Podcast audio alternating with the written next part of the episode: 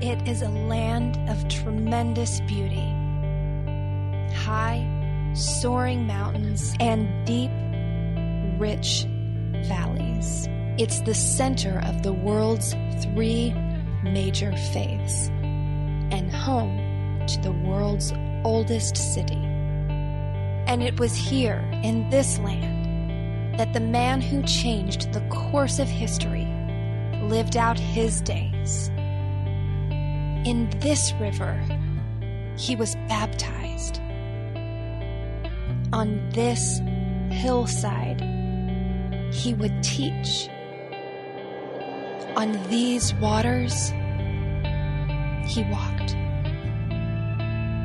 And to this city he would go in the final week of his life. Now, together, we begin our journey to the land where he lived and died and rose again. Welcome to the Holy Land. If you have your Bible, I want to encourage you to turn to Matthew chapter 26. That's where we're going to be this morning. Uh, and as you turn there, I want to say a word of welcome to you, especially if you're visiting with us for the very first time here at First Methodist Mansfield. Um, I'm David, one of the pastors, and uh, thrilled to have you, uh, whether you're here in the Well or upstairs in the Well Cafe. Uh, delighted to have you uh, as our guest today. Uh, this is the sixth week uh, in the season of Lent, the last weekend in the season of Lent, uh, which means that it is the start of what we in the Christian church call Holy Week. Uh, Holy Week begins with Palm Sunday, which is today, the day we remember Jesus' triumphal entry into Jerusalem. We actually looked at that text last week in this series, and I'll share with you a little bit more about why we looked at that last week. Uh, on Thursday, we will remember the Last Supper that Jesus shared with his disciples. And then on Friday, we mark the day of Jesus' crucifixion. And then, of course, next weekend, uh, starting for us, Saturday night at 6 p.m., we begin the celebration of Easter. I want to say a few words about Thursday and Friday. Um, we're going to offer you two opportunities to come and mark the Holy, uh, uh, Holy Communion as well as Good Friday. Uh, on either Thursday or Friday night, uh, we will have, as you arrive here at the church, a devotional guide for you to walk through what is called the Stations of the Cross. Uh, that is a, uh, a way that tr- uh, Christians for thousands of years have remembered the last steps of Jesus as he made his way to the cross.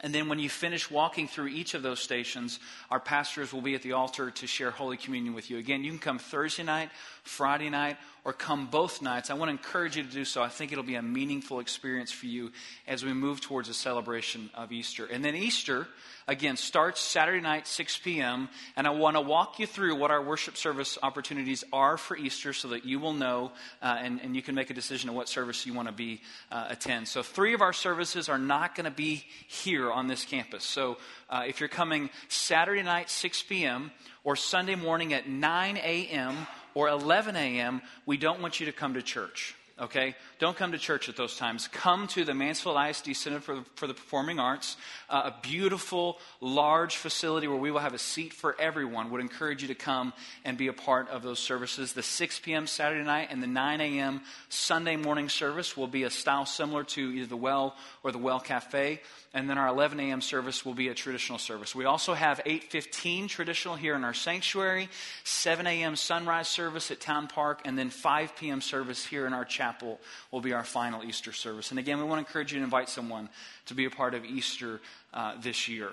We've been making the journey through Lent this year in a very unique way through a series called Discovering the Holy Land, where we have shared with you so far five locations, five spots that correspond to important moments in the life of Jesus. The imagery that we've shared with you is from our most recent trip to the Holy Land. We took uh, two videographers and one professional photographer who just happens to be here this morning, sitting right there. Uh, Carter Rose, who uh, works out of Dallas, usually shoots weddings and all sorts of other things, but he went with us to the Holy Land, and uh, he's here today. He has a book that he's prepared for those who or anyone who'd like to purchase it of his, uh, of his uh, photos. But I want to invite you just to, to say thank you to Carter for the imagery that he's captured for us. And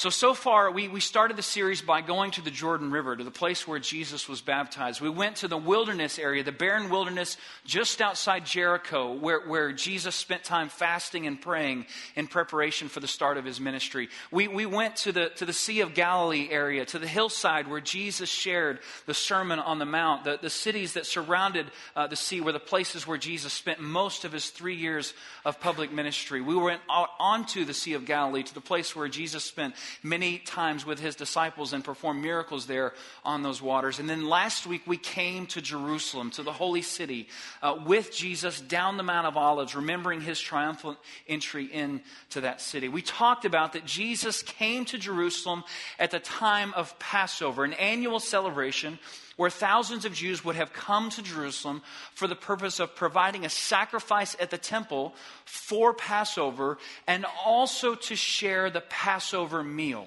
The Passover meal uh, remembered the, the story of the Israelites being delivered out of slavery in Egypt.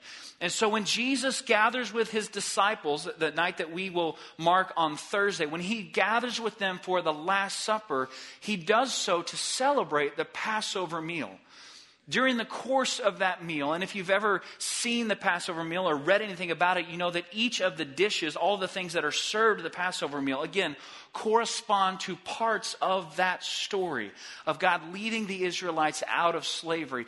During that meal, Jesus would have taken bread and broken the bread and said, This is my body broken for you. As often as you eat of this, remember me. He would have taken one of the cups and, and, and blessed the cup and said, This is the cup of the new covenant, my blood poured out for you and for many for the forgiveness of sins. As often as you drink of this cup, Jesus would have said to his disciples, Remember me. So the tradition that, that we mark of Holy Communion or the Last Supper grows out of the Jewish tradition of the Passover meal. So, a meal that for thousands of years for the Jews symbolized their deliverance out of slavery, symbolizes for us today our own deliverance from slavery, the slavery to sin and death, the invitation Jesus offers us to experience eternal life. And it's at this point in the story that I want us to re enter today as we look today at the last hours of Jesus' life all four of the gospel writers tell us that after this sacred meal, Jesus left the city and went back to the Mount of Olives, coming to this place that I want to show you now. Uh, this place is called the Garden of Gethsemane, and what you see right now is the view up, back up to the Temple Mount structure. So, the Garden of Gethsemane is located at the base of the Mount of Olives, and there you find this olive grove today. Now, Gethsemane literally means olive press. So, this was the place where Jews would have come, the, the inhabitants of Jerusalem would have come to press fresh olives into oil that they would use. Next to the garden, if you go there today, you will find this church, which is known as the Church of the Agony, a place that remembers Jesus' time in the Garden of Gethsemane, the words that we read in Matthew chapter 26, beginning with verse 36. This is what it says. Then Jesus went with his disciples to a place called Gethsemane. And he said to them, Sit here while I go over there and pray. He took Peter and the two sons of Zebedee along with him, and he began to be sorrowful and troubled. And then he said to them, My soul is overwhelmed with sorrow to the point of death. Stay here, here and keep watch with me. Going a little farther, he fell with his face to the ground and prayed, My Father, if it is possible, may this cup be taken from me. Yet not as I will, but as you will. Then he returned to his disciples and found them sleeping. Couldn't you men keep watch with me for one hour? He asked Peter. Watch and pray so that you will not fall into temptation. The spirit is willing, but the flesh is weak. He went away a second time and prayed, My Father, if it is not possible for this cup to be taken away unless I drink it, may your will be done.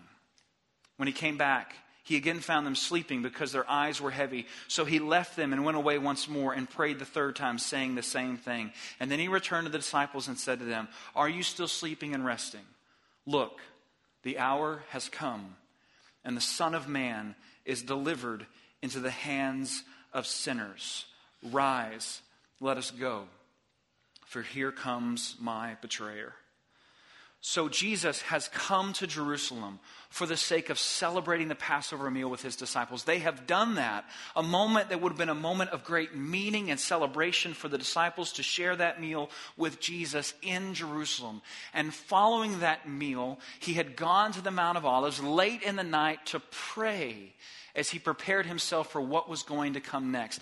In that garden, he prays out of great sorrow, asking God if there's any way for this to happen, if there's a way for this cup to be passed from me. God, that's my prayer, but may your will be done. He prays that prayer three times before those who would arrest Jesus would come to the garden and, and cuff him and take him back into the city. From the Garden of Gethsemane, Jesus was taken back into the city to the home of the high priest Caiaphas. And there he would face his first trial. If you know the gospel stories, you also know that it is at the house of Caiaphas that Peter comes. Peter follows the, the crew that comes to arrest Jesus. And there in the courtyard, he comes out of concern for Jesus. But Peter also denies knowing Jesus three times while he waits there to see what happens to Jesus. If you go to Jerusalem today, to the house of Caiaphas, this is what you will find.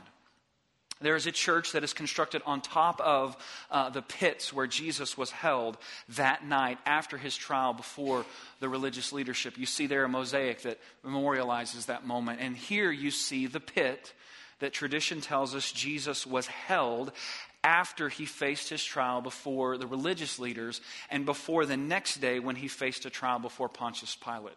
What you're about to see at the top of this pit is a hole, and you see a cross there carved into the top of the hole. That cross, as well as several other markings there in the bottom of the pit, are what set this cell apart from the others as the place where it was believed Jesus was held on that particular night. As you could tell, we were able to go down into the pit, and down there you would find a space, probably about 15 by 15 would be my guess.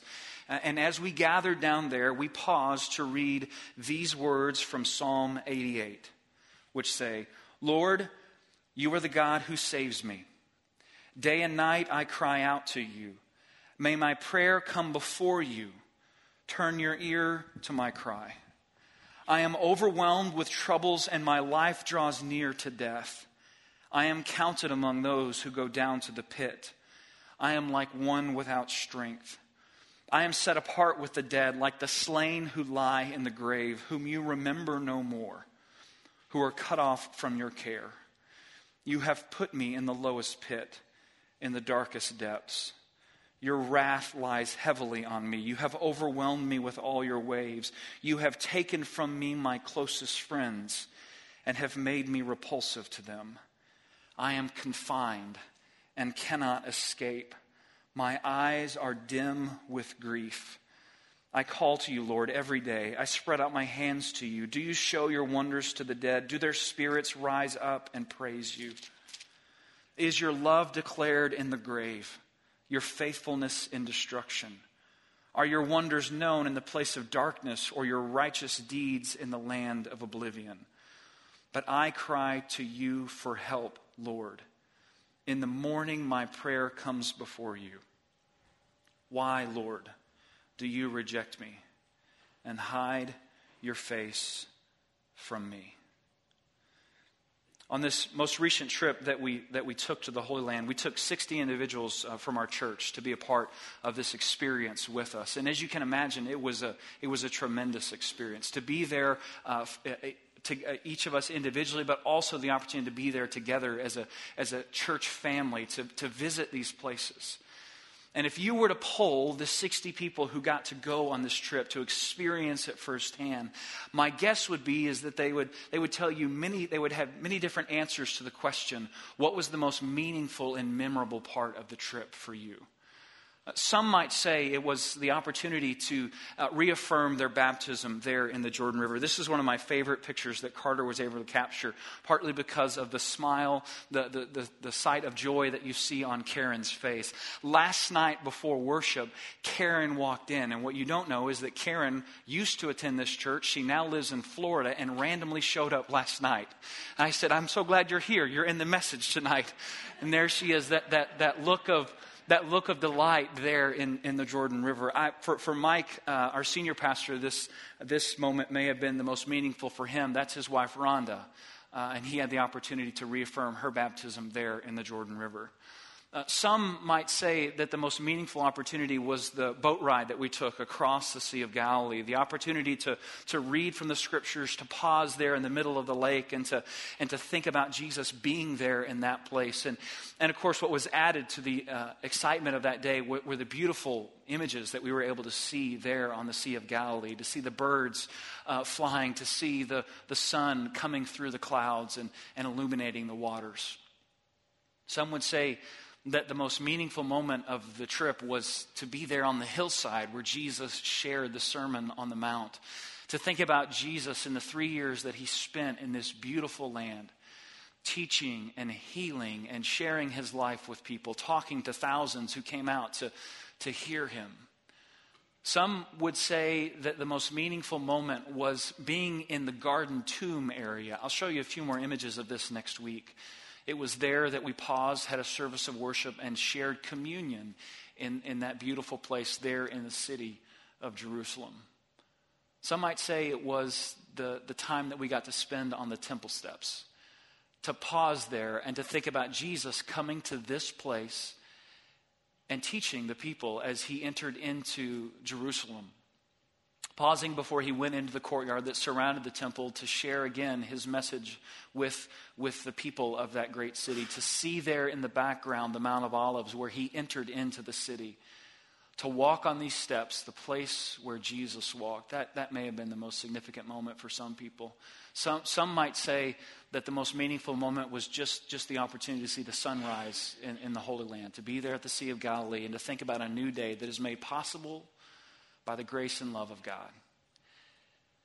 But for me, I think I would say that the most meaningful moment for me were those moments that we spent down there in that pit.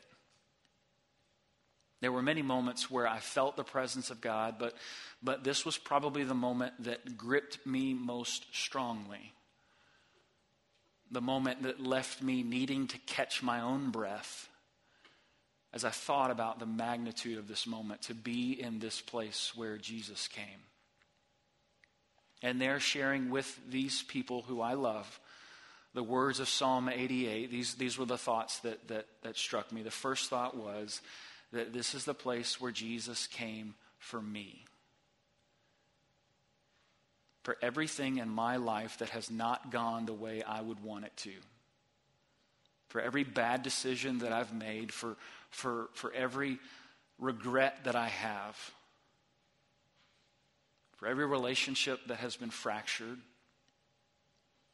for every moment of pain and suffering that I have experienced or caused someone else. For every time that I have walked away. For every, every experience that has left me feeling isolated and alone and scared. For the fear that sometimes grips my heart, for the guilt that sometimes seeks to enslave me, for, for everything that has happened and everything that will happen in my life. Jesus came to this place for me to heal me to restore me, to set me right with God again. But of course, to be in that place with these people and to be thinking these thoughts, you cannot help but think that Jesus also came here for each of them. He came here for Gail and Martha and Donnie and Sherry and Chuck and Becky and Carl and Denny and Phil and Linda and Jeannie and Ada and Lynn, my friend Bubba, who I met on the trip, Mac, my friend Steve, who, who came from Virginia, who we shared a conversation while we were in the Garden Tomb area, and he told me about losing his wife to cancer a year before this trip. And he said that he felt like this was the place he needed to come at the end of that year to, to continue in his grief Jesus came here for, for each of, of these people who were there in the pit with me, but he also came for my mom and my dad and my brother and my sister and my wife and my son and my daughter. He came for every single person that I have ever loved and every single person that they have ever loved. For each of us and for all of us. Jesus came to this pit and he spent a long and lonely night as he prepared himself to lay down his life for the sins of the world. For each of us and all of us, this is where Jesus came. And for me, in that journey, this, this was as close as I got to the cross. That's how I would express it to you. The place where I thought about all that God had done for me and for the world. Now, I've shared with you over the last six weeks that Lent is a journey with Jesus to the cross. It's a journey to those places where we often do not like to go and to face those things that we often do not want to face. We love the celebration of Easter, but it is hard sometimes to go to the cross on Good Friday and to think about that which was given for all of us. But it's important to go there. It's important to go to a place like this, to go, to go to the cross, because when we come to a place like this, we have an opportunity to say to God, Thank you. Thank you, God, for this gift that you have given for me and for the world. Thank you for grace and thank you for love. Thank you for coming for me and for all the people that I have loved in my life. Thank you for coming to invite me to a new way of life, to show me a better way to live. Thank you, God, for coming here for me. But it's also in a place like this that as we pause and we say, Thank you, Jesus, for the gift that you have given to me, we remember that those who are recipients of God's grace are also called to be instruments of God's grace. It is not enough to simply come to this pit, to, to remember the long and lonely night that Jesus shared there. It's not enough to simply come here and say, Thank you. Our words of thanks and appreciation to God must be met with our prayer of invitation, saying, God, use me. For as you were broken for the sins of the world, God, invite me and use me to be broken so that others may receive this gift, so that others may know the love and grace of God. Jesus came to reveal to us in the clearest way possible the love and grace of God. And those who receive it bear the responsibility to share it. So this week, as we make those final steps with Jesus to the cross, I want to invite you to take some time to say thank you. Thank you, God, for what you have done for me. Thank you, God, for sending Jesus and for giving him the courage to go to that place that he did not want to go, to face those things that he was not excited to face, to set me free, and to give me life. And in that time, to also say, God, use me. Use me as an instrument of your grace to share this story with the world. Come Thursday night, come Friday night, and say thank you. And in between that time and, and the celebration this weekend, invite someone to come and hear the story of a God who cares, a God who came to this place to set us free. Let's pray.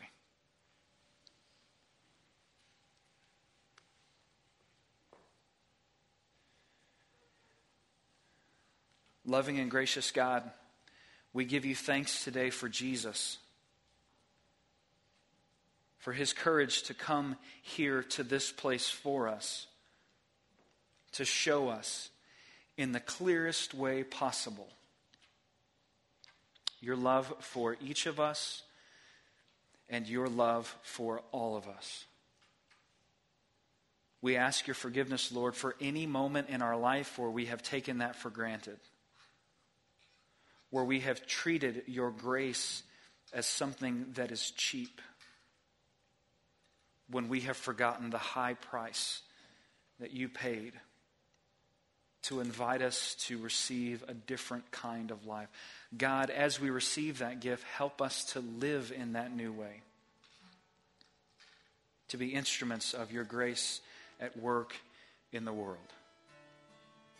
As we make these final steps with Jesus together, we say thank you for the life that you have given and the honor that we have to share this life with you.